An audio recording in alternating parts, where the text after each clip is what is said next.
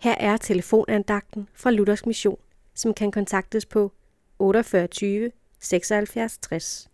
Andagtholderen i dag er Marie Hansen. I Romerbrevet kapitel 8, vers 1 står, så er der da nu ingen fordømmelse for dem, som er i Kristus Jesus. Vi ved, at Bibelen forkynder, det er menneskets lod en gang at dø og derefter dømmes. Det er vilkårene. Alle mennesker skal engang stå for Guds domstol. Både dem, der tror, at den findes, og de, der ikke tror det. Og alle skal vi høre den dom, der ikke kan appelleres, for der findes ingen højere instans. Men når mit synderegister bliver læst op, og jeg ved, alt er sandt, der går Jesus ind og siger, hende har jeg betalt for. Hun bad om tilgivelse, mens hun levede. Hun står bag mig, er i mig. Og fra dommeren lyder da frifundet.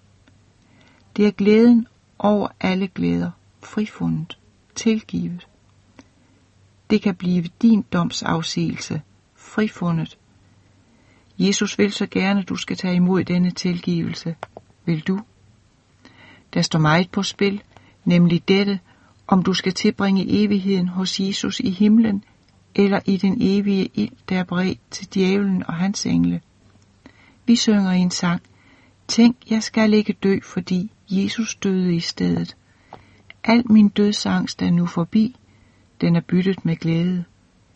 Vil du gerne have del i den glæde?